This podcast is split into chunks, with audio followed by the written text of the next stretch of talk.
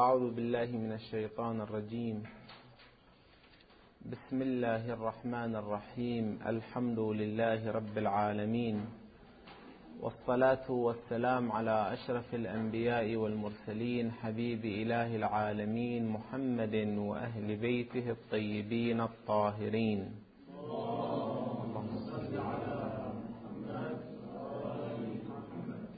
واللعن الدائم على أعدائهم من الآن إلى قيام يوم الدين. كان الكلام في مقدمة علم المنطق من جهات ثلاث. الجهة الأولى حول تعريف علم المنطق. الجهة الثانية حول بيان موضوع علم المنطق. الجهة الثالثة حول بيان الغاية. المترتبة على دراسة علم المنطق. وحاصل ما يمكن أن يقال أن الشيء إنما يفعل فعله بشروط ثلاثة. الشرط الأول وجود المقتضي الشرط الثاني تحقق الشرط. الشرط الثالث فقدان المانع. متى ما وجد المقتضي وتحقق الشرط وارتفع المانع أثر الشيء أثره. مثلا الدواء لكي يحقق الشفاء. لا بد من وجود الدواء ولكن الدواء لوحده لا يحقق الشفاء من المرض إلا بأمرين. الأمر الأول تحقق الشرط وهو أن يكون تناول الدواء بعد الطعام. فإذا تناول المريض الدواء قبل الطعام لن يتحقق الشفاء. فالشفاء مشروط بأن يكون تناول الدواء بعد الطعام. هذا شرط. وأيضا لا بد من أن لا يوجد, أن لا يوجد مانع يحول دون تحقق الشفاء. مثلا إذا كان الإنسان مريض بالإنفلونزا ما دام الإنسان يتعرض للتيار البارد لن يتحقق الشفاء وإن تناول الدواء وإن تناوله بعد الطعام ما دام يتعرض للتيار البارد لن يتحقق الشفاء. إذا الشفاء مشروط بتناول الدواء والدواء يسمى بالمقتضي لأنه هو الذي يؤثر. ومشروط بشرط وهو أن يكون بعد الطعام وأن لا يوجد مانع وهو رفع التيار الهوائي البارد. مثال سريع آخر. الورقة لكي تحترق مشروطة بأمور ثلاثة. الأمر الأول وجود النار والنار هنا هي المقتضي لأنها هي التي تحرق الورقة. والأمر الثاني تحقق الشرط شرط احتراق الورقة أن تكون الورقة قريبة من النار. أما إذا كانت الورقة بعيدة عن النار فلن يتحقق الاحتراق.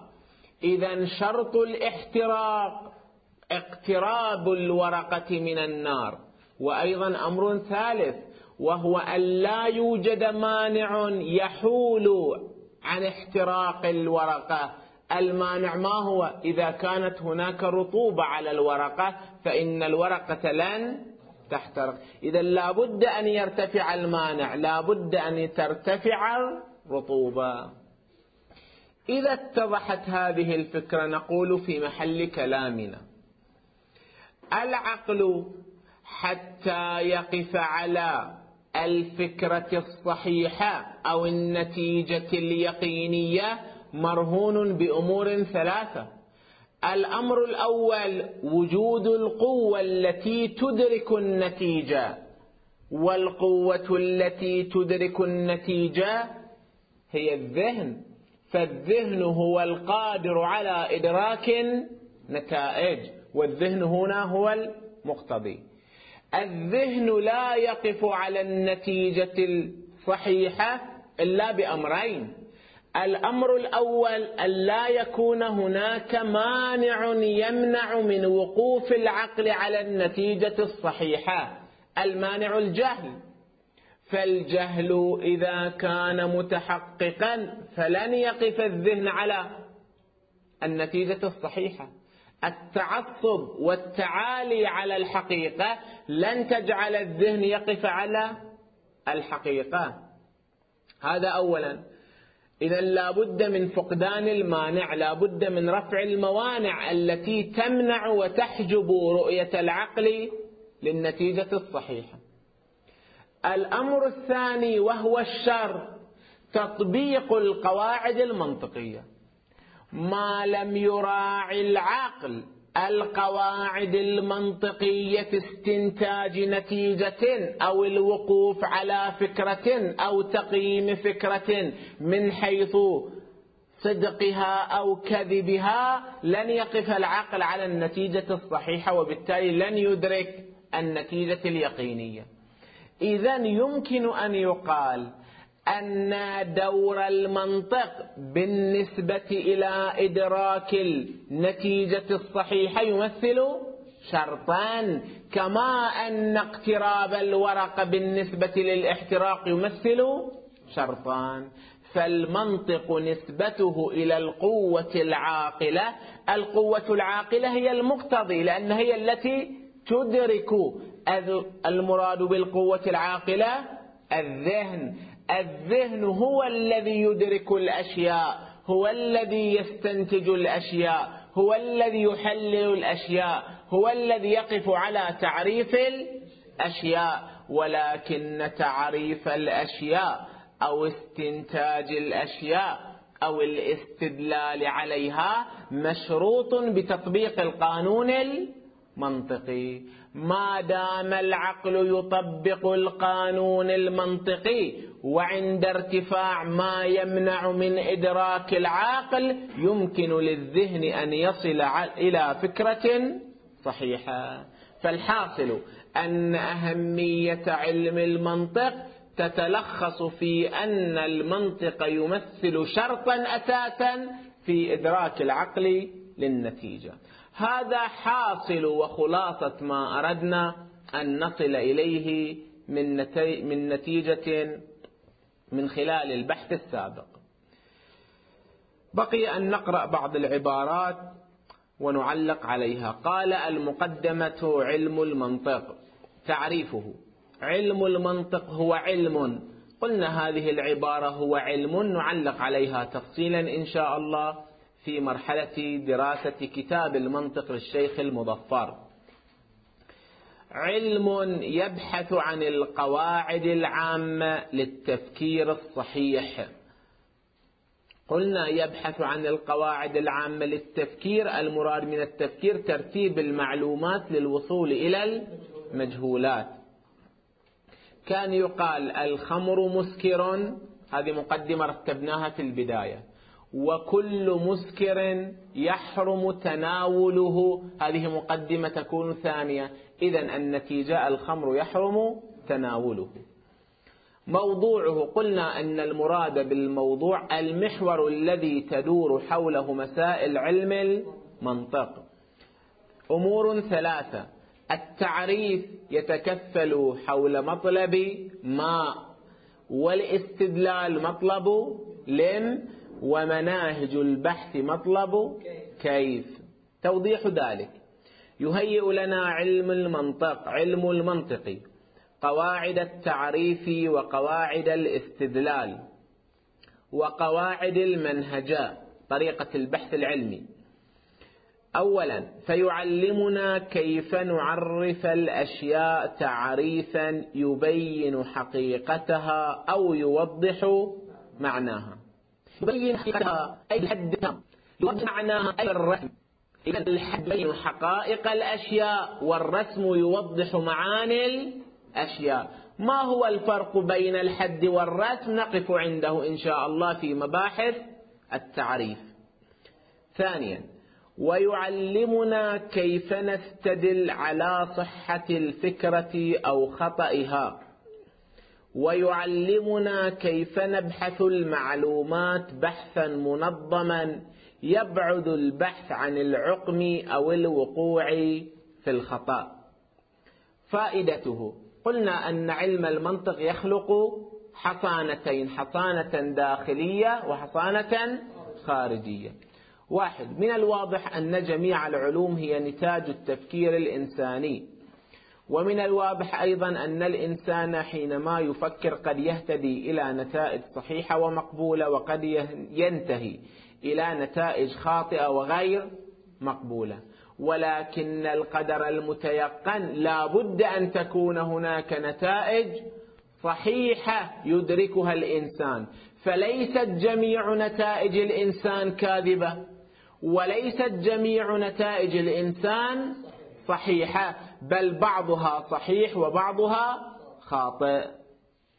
فالتفكير الإنساني إذا معرض بطبيعته للخطأ والصواب ولأجل أن يكون التفكير سليما وتكون نتائجه صحيحة أصبح الإنسان بحاجة إلى قواعد عامة تهيئ له هذه له أي هذه القواعد. مجال التفكير الصحيح متى لاحظ بهذا القيد. متى سار على ضوئها؟ إذا شرط إفادة المنطق هو تطبيق ومراعاة تلك القواعد. والعلم الذي يتكفل بوضع وإعطاء القواعد العامة للتفكير الصحيح هو علم المنطق. فإذا حاجتنا إلى دراسة علم المنطق شيء ضروري لا بد منه. وذلك لأجل أن يكون تفكيرنا العلمي صحيحا وذا نتائج مقبولة.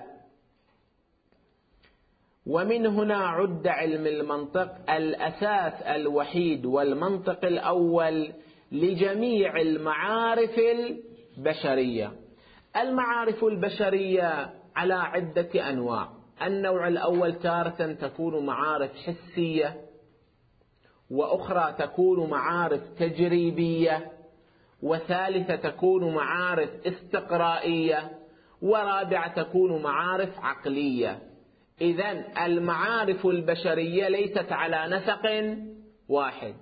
المعارف الحسية هي التي تعتمد على الحواس الخمس كإدراك بأن هذه النار حارة.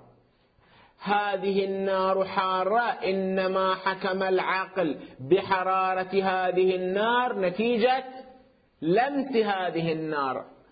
فإذا لمسها أدرك أنها حارة. إذا نظر إليها أدرك أنها ملتهبة وما شابه ذلك. هذا يعبر عنه مدرك حسي. وعندنا مدرك تجريبي. القائم على أساس التجربة والتعدد. وعندنا مدرك عقلي. ولعل أبرز المدركات العقلية قانون التعميم. ما معنى قانون التعميم؟ الحس لا يستطيع أن يعمم. الحس يحكم على ما وضع يده عليها. فإذا وضعت يدي على هذه النار الحس لا يقول أن كل نار حارة. الحس يقول هذه النار حارة وتلك النار حارة. ما وضعت يدي عليها أحكم بأنها حارة. أما أن كل نار حارة ليس من وظيفة الحس من وظيفة العقل. العقل هو الذي يعمم الحكم فيقول بأن كل نار حارة. كيف يعمم العاقل إن شاء الله دراسة؟ دراسة ذلك موكولة إلى محلها في مباحث نظرية المعرفة ولعلنا نشير إلى ذلك في كتاب المنطق. إذا إذا كان إذا كان المنتج أو المدرك حسيا فيتوقف على المنطق الحسي. وإذا كان المدرك من الأمور التجريبية كأمور الفيزياء والكيمياء فإنها قائمة على تجربة. فيعبر عن المنطق الذي يعتمد عليها بالمنطق التجريبي. وإذا كان المدرك أمرا عقليا كالقوانين الكلية فإن المنهج المعتمد عليه هو المنهج أو المنطق العقلي. إذا المنطق هو الأساس لجميع المعارف البشرية مهما كان صنفها أو نوعها. ثانيا يضاف إليه أننا بتعلمنا قواعد المنطق. نستطيع أن ننقد الأفكار والنظريات العلمية فنتبين أنواع الخطأ الواقع فيها. أنواع الخطأ الواقع فيها وإن وأن نتعرف على أسبابها. ثالثا وبمعرفتنا لقواعد المنطق نستطيع أيضا أن نميز بين المناهج العلمية السليمة والتي تؤدي إلى نتائج صحيحة وبين المناهج العلمية غير السليمة والتي تؤدي إلى نتائج غير صحيحة. لاحظ معي المناهج العلمية مناهج متعددة. عندنا المنهج الأول هو المنهج البرهاني. عندنا منهج آخر هو المنهج النقلي الذي يعتمد على النقل. مثلا لاحظوا معي التاريخ التاريخ ما هو المنهج المعتمد فيه؟ المنهج النقلي تتبع الأقوال تتبع الأحداث. بينما إذا جئنا إلى الفلسفة ما هو المنهج المعتمد فيها؟ المنهج العقلي البرهاني. إذا عندنا مناهج متعددة. المنهج في علم الطبيعيات هو منهج تجريبي. ولكن علم المنطق يستطيع أن يعلمنا كيف نميز بين المنهج السليم والمنهج غير السليم. مثلا أضرب مثالا سريعا. لو أردنا أن نستدل على نبوة النبي صلى الله عليه وآله وسلم من الواضح جدا أنه من الخطأ العلمي أن نستدل على نبوة النبي صلى الله عليه وآله وسلم بالدليل القرآني. فإذا قلنا ما الدليل على نبوة هذا النبي؟ لا نستطيع أن نقول لقوله تعالى. رسول من رب العالمين. نقول لأن هذا القرآن بعد لم نؤمن به أنه من عند الله جل وعلا. إذا لا نستطيع أن نستدل لإنسان لا يؤمن بالله لا يؤمن بالقرآن لا يؤمن بنبوة النبي أن نستدل على نبوته بالقرآن الكريم لأنه يتوقف ثبوت نبوته على على القرآن والقرآن متوقف على نبوته وهذا ما يعبر عنه بالدور. إذا المنهج المستخدم في علم العقائد من الخطأ أن يكون منهجا نقليا محضا في في في أعظم أو قل في بداية معارفه الأصلية. لا يمكن لنا أن نستدل على وجود الله من خلال القرآن الكريم إذ أن الإنسان الذي بعد لم يؤمن بالله جل وعلا لا يمكن أن يستدل عليه بالقرآن الكريم. هو لا يؤمن بالله. كيف تقول الدليل على وجود الله؟ قوله تعالى قل هو الله أحد مثلا. ولهذا في الوقت الراهن ما يقرأ في المدارس في علم العقائد كله إن لم يكن معظمه إن لم يكن كله دائما هو منهج نقلي وهذا اشتباه كبير. المفروض أن يكون المنهج الأول المعتمد في علم العقيدة هو المنهج العقلي لأن المنهج النقلي يتوقف على صحة العقيدة والمفروض أن العقيدة بعد لم يتثبت صحتها. إذا هذا منهج خاطئ. نعم قسم كبير من العقائد أو قل قسم ما بعد التوحيد كصفات الله جل وعلا أو بعض خصائص الأنبياء أو بعض خصائص الأئمة عليهم السلام يمكن الاعتماد على المنهج النقلي بعد إثباته. رابعا ونستطيع كذلك على ضوء فهمنا لقواعد المنطق أن نفرق بين قوانين العلوم المختلفة. فمثلا القانون النحوي الغرض منه صون اللسان القانون المنطقي الغرض منه صون التفكير. وأن نقارن بينها ببيان مواطن الالتقاء والشبه بينها ومواطن الاختلاف والافتراق والخلاصة. أن القيمة الدراسية لعلم المنطق هي بتوفره على تكوين قدرة التفكير السليم في البحث والنقد وتقييم الآراء والأفكار وتقدير الأدلة والبراهين في مختلف مجالات الفكر الإنساني. المصطلحات العامة. أولا العلم. قلنا نحن خلاصة المنطق تمثل مرحلة المصطلحات. فلهذا إن شاء الله التدقيق في النظريات وفي بعض الآراء المنطقية نوكله كله إلى مباحث كتاب المنطق. أولا يبدأ بمصطلح العلم. قيل إن العلم من المفاهيم التي غنية عن التعريف. فالعلم يقابل الجهل. فالعلم يقابل الجهل. ولا يمكن لنا أن نضع تعريفا منطقيا سليما من النقد لمفهوم العلم.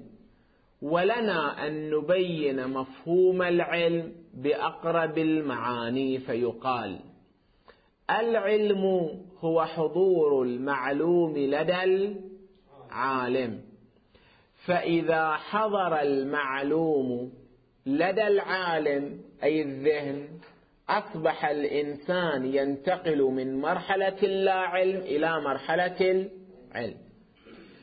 فلما لم أنظر إلى الشجرة كنت جاهلا بها. بمجرد أن سلطت العين على الشجرة حضرت صورة الشجرة في ذهني فحضر المعلوم لدى الذهن فأصبحت عالما. إذا العلم واضح مفهومه وهو حضور المعلوم لدى العالم. السؤال حضور المعلوم كيف يتم عندنا إحدى وسيلتين.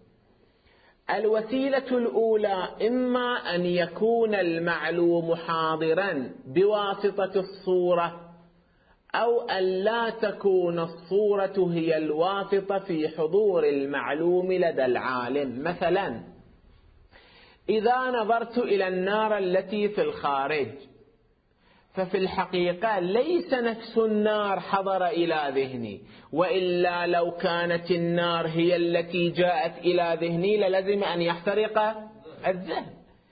إذا الذي حضر إلى الذهن صورة النار هناك صورة وصل إليها العقل هذه الصورة هي التي حضرت إلى الذهن.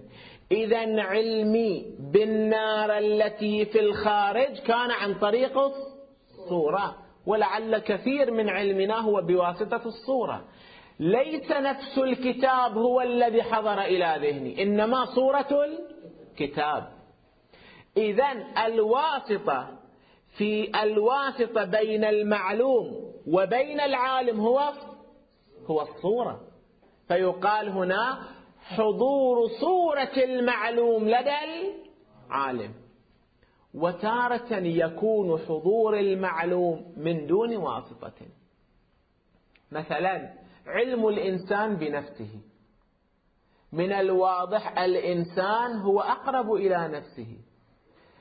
الإنسان يعلم بنفسه التي يعبر عنها بأنا أنا أكل أنا قائم أنا نائم أنا شاعر أنا كتبت أنا فعلت. هذه الأنا الملازمة للإنسان يستحضرها الإنسان يعلم بها. من الواضح أن هذه الأنا ليس علم الإنسان بها عن طريق الصورة. ليس صورة أنا حاضرة لدى ذهني بل نفس أنا هي الموجودة عندي. إذا هنا علم الإنسان بنفسه ليس عن طريق الصورة. نفس أنا هي التي حاضرة. بأي دليل؟ لاحظ معي أن النار عندما حضرت إلى ذهني هل نفس النار حضرت أم صورة النار؟ ما هو الدليل على ذلك؟ الدليل على ذلك لو كانت نفس النار هي التي حضرت للزم احتراق الذهن.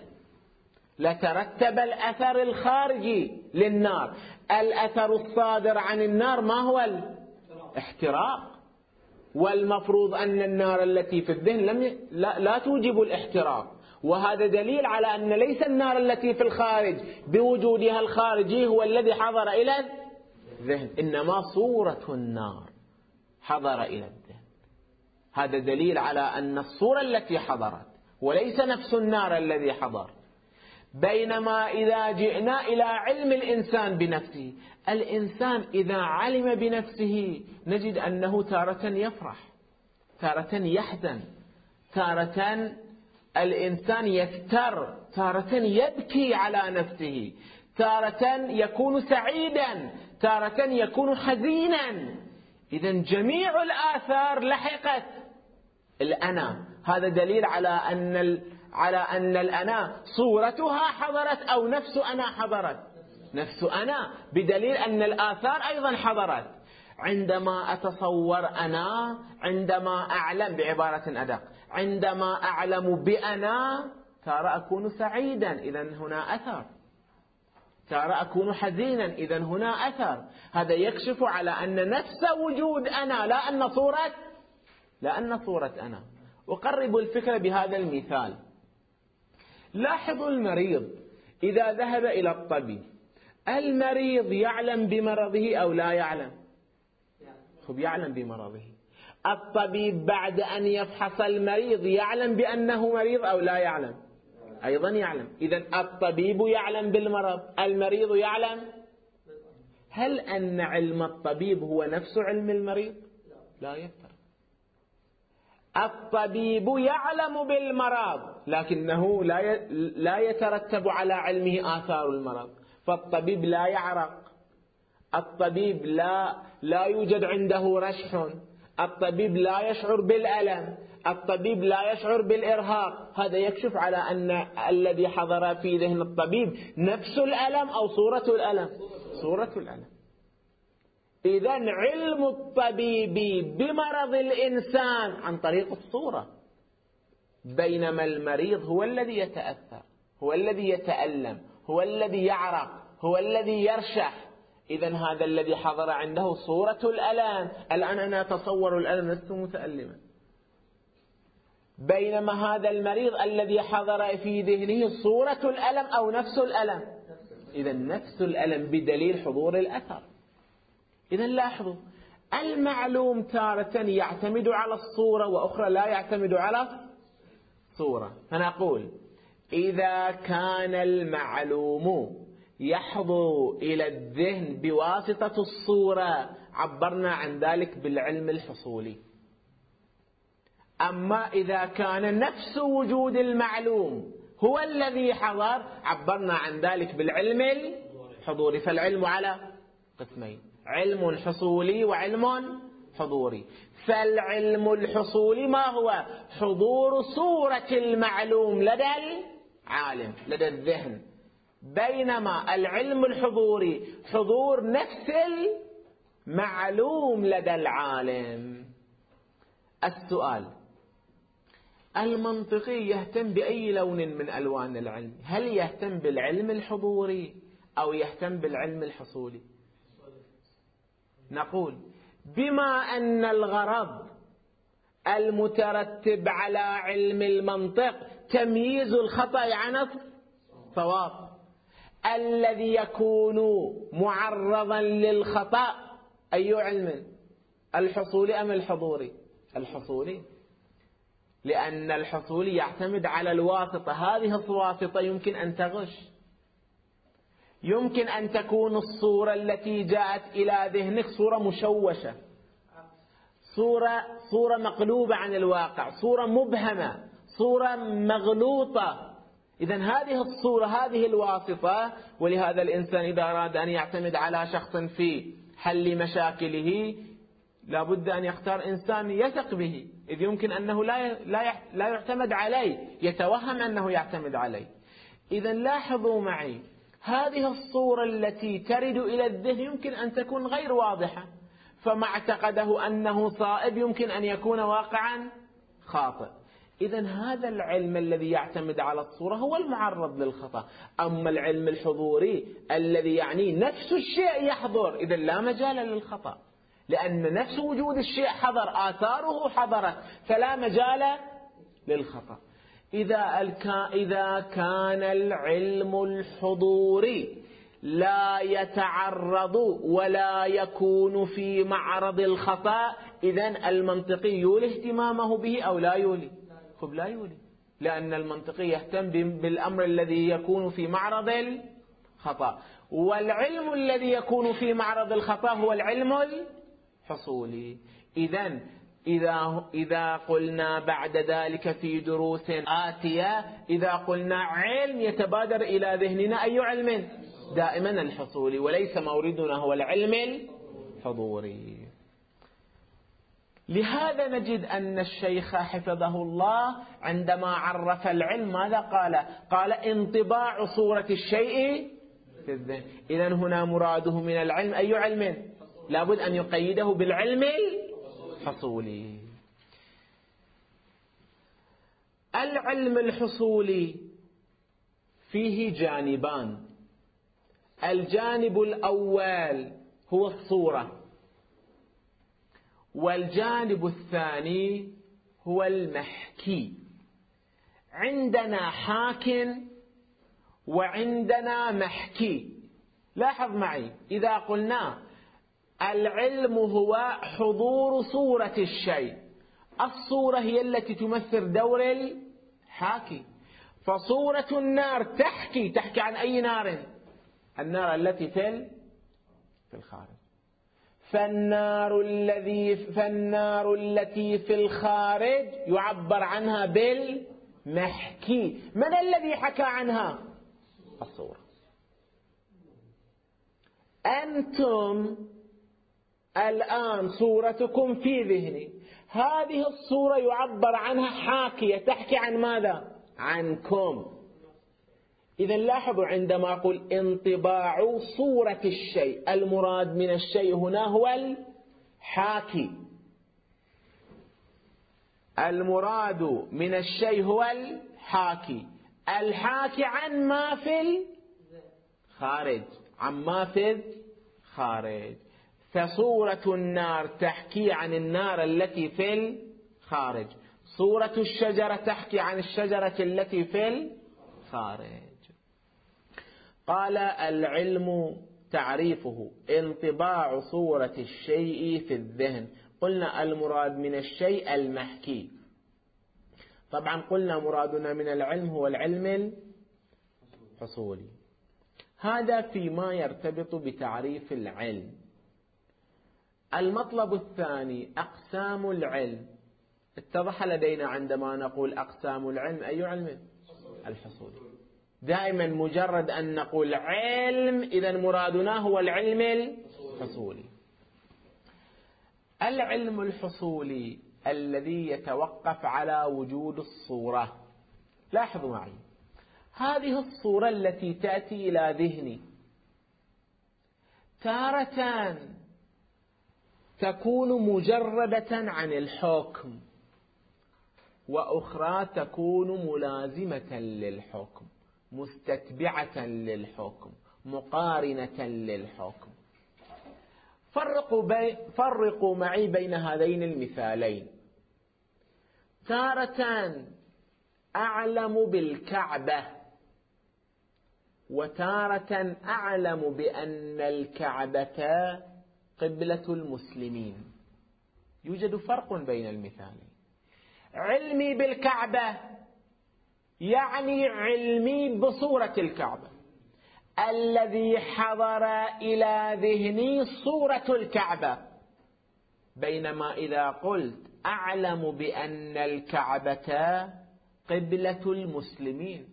هنا ليس الذي حضر فقط صورة الكعبة.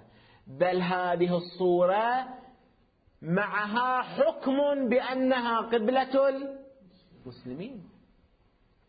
تارة تحضر صورة الماء مفردة وأخرى تحضر صورة الماء محكوم عليها بأنها ترفع بأن الماء يرفع العطش.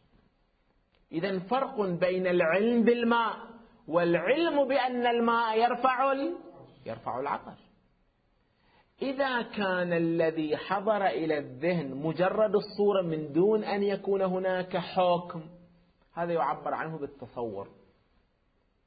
أما إذا كانت الصورة مستتبعة للحكم والاعتقاد وإذعان النفس يعبر عن ذلك بالتصديق. إذا عندنا تصور وعندنا تصديق. التصور هو حضور صورة هو حضور صور الأشياء من دون من دون أن تحكم النفس. من دون أن تذعن النفس بشيء. أتصور الكتاب. أتصور السماء. أتصور الأرض. أتصور الشجر. أتصور البحر. هذه مجرد صور. النفس لا تريد أن تحكم على هذه الصور. أما متى ما توجهت النفس وحكمت انتقلنا من مرحلة التصور إلى مرحلة التصديق. إذا العلم على قسمين تصور وتصديق. التصور هو مجرد إدراك الشيء من دون حكم مجرد عن الحكم. أما التصديق هو تصور مع مع حكم مع اعتقاد مع إذعان من النفس. أعيد العبارة. التصور هو إدراك مجرد تصور مجرد من دون حكم. بينما التصديق هو تصور مع مع حكمين مع اعتقادين قال تقسيم العلم ينقسم العلم إلى قسمين هما التصور والتصديق. التصور تعريفه هو إدراك الشيء. أن تدرك الشيء الإدراك بمعنى العلم. العلم بالشيء فقط. العلم بالشيء إذا لم يقارنه اعتقاد يعبر عنه تصور. إذا هنا عندما يقول التصور هو إدراك الشيء إدراك الشيء فقط والمراد بفقط يعني من دون حكمين من دون اعتقادين من دون إذعانين. إيضاح التعريف إذا نظرت إلى خارطة العراق المعلقة أمامك. المعلقة أمامك لاحظ مو معلق أمامك. الآن أنت تصورت خارطة العراق هذا مجرد صورة الآن. إذا هذا يعبر عنه بالتصور. إذا نظرت إلى خارطة العراق لاحظ معي إذا تصورت مثلا المدينة التي تعيش فيها. تارة تتصور المدينة فقط المدينة بما هي مدينة. الآن أتصور شوارعها أتصور سياراتها. هذا يعبر عنه تصور. أما إذا تصورت المدينة وقامت النفس بالحكم ما شاء الله هذه المدينة جميلة هذه المدينة فيها كذا هذه المدينة تشتمل على كذا كذا كذا. الآن أصبح تصديق. إذا نظرت إلى خارطة العراق المعلقة أمامك تنطبع صورتها في ذهنك. إن صورتها المنطبعة في ذهنك هي إدراكك للخارطة. إدراكك يعني علمك بالخارطة. وهو التصور. وإذا حاولت أن تتعرف على موقع بغداد ومقدار المسافة بينها وبين مراكز الألوية. لا الألوية يعني المحافظات. إذا أردت أن أعرف كم المسافة بين محافظة بغداد ومحافظة كربلاء مثلا لا أريد أن أحكم فقط أريد أن أتصور المسافة من دون حكم. تحدث في ذهنك صور متعددة لنسب المسافات بين بغداد ومراكز الألوية الأخرى. تلك الصور هي إدراكك لها وتصورك إياها. وإذا رجعت إلى جدول المقاييس وتعرفت وفق تعليماته على مقادير المسافات بين بغداد ومراكز الألوية تحدث في ذهنك أيضا صور المسافات التي تعرفت عليها. تلك الصور هي علمك بها أو إدراكك لها وهو تصور لها. تلك الصور هي علمك بها أو إدراكك لها وهو تصور لها. والخلاصة أن إن التصور يساوي الإدراك يعني مجرد العلم. من لابد أن تضيفوا هذا القيد من دون حكم أما التصديق قال هو الاعتقاد بالشيء.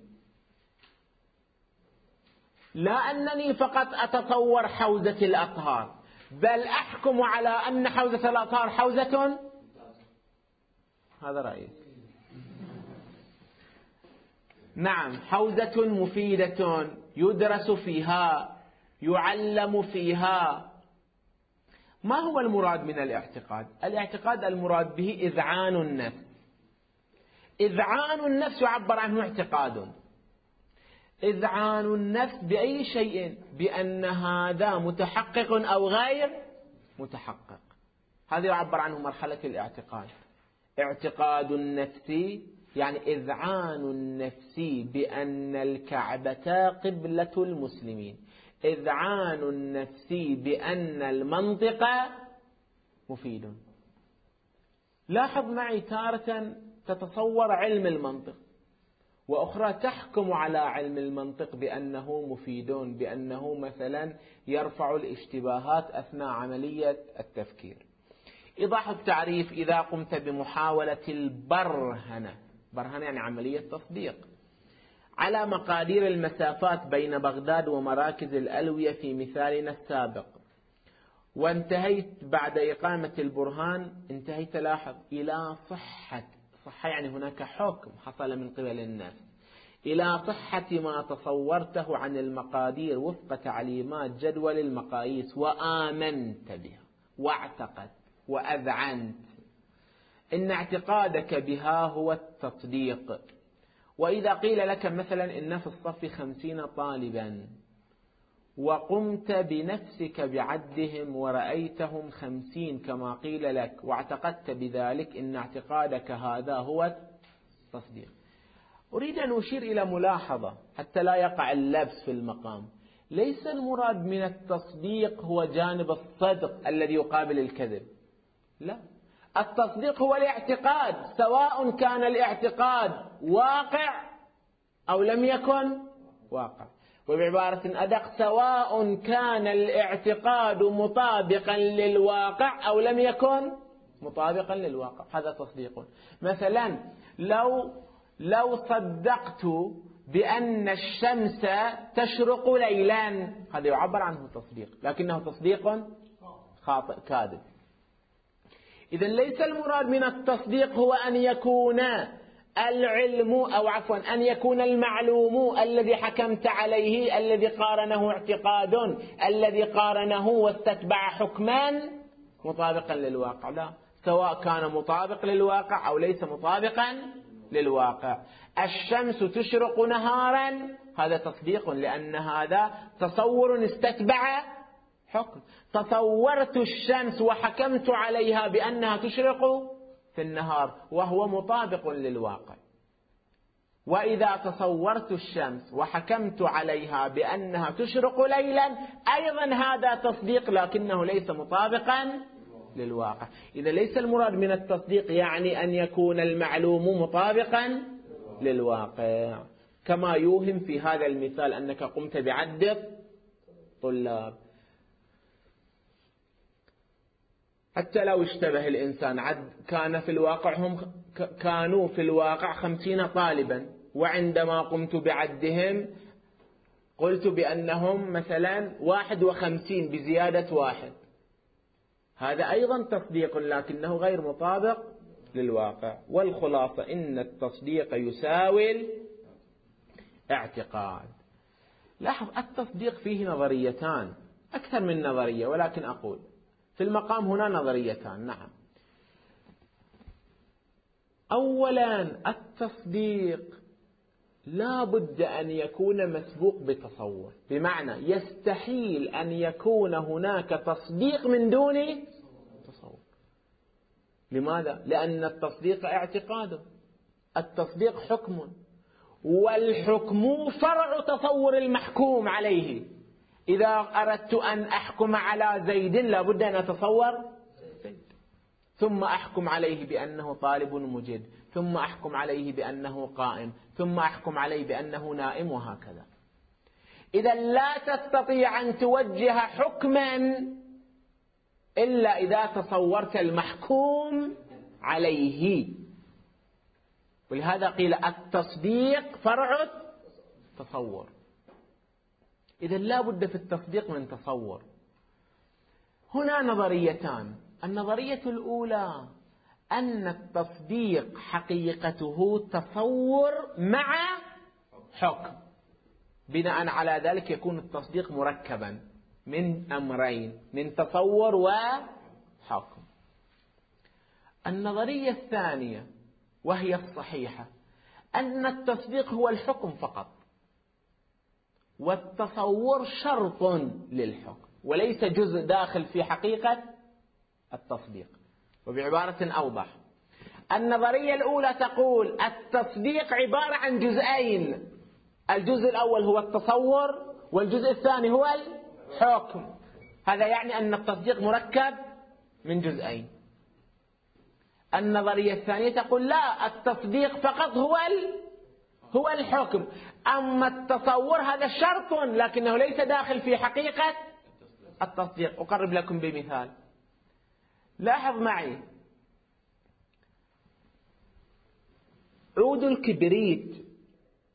هل هو داخل في حقيقة النار أو خارج عن حقيقة النار؟ خارج عن حقيقة النار. النار مركبة من أشياء مثلا. لكن عود الكبريت ليس جزءا من حقيقة عود الكبريت شيء وحقيقة النار شيء آخر. هذا غير ذاك. لكن شرط تحقق النار هو عود الكبريت. إذا عود الكبريت هو سبب هو شرط في تحقق النار وليس النار هي عود الكبريت. أيضا كذلك في المقام. التصديق هو فقط الحكم. ولكن شرط تحققه ماذا؟ التصور. على هذا هناك خلاف. هل أن التصديق بسيط أو أو مركب؟ هنا عندما يقول التصديق يساوي اعتقاد فقط. هذا دليل هذا يريد أن يشير إلى أن التصديق بسيط وليس مركبا. خب ما الدليل على ذلك؟ هذا موكول إلى محله إن شاء الله.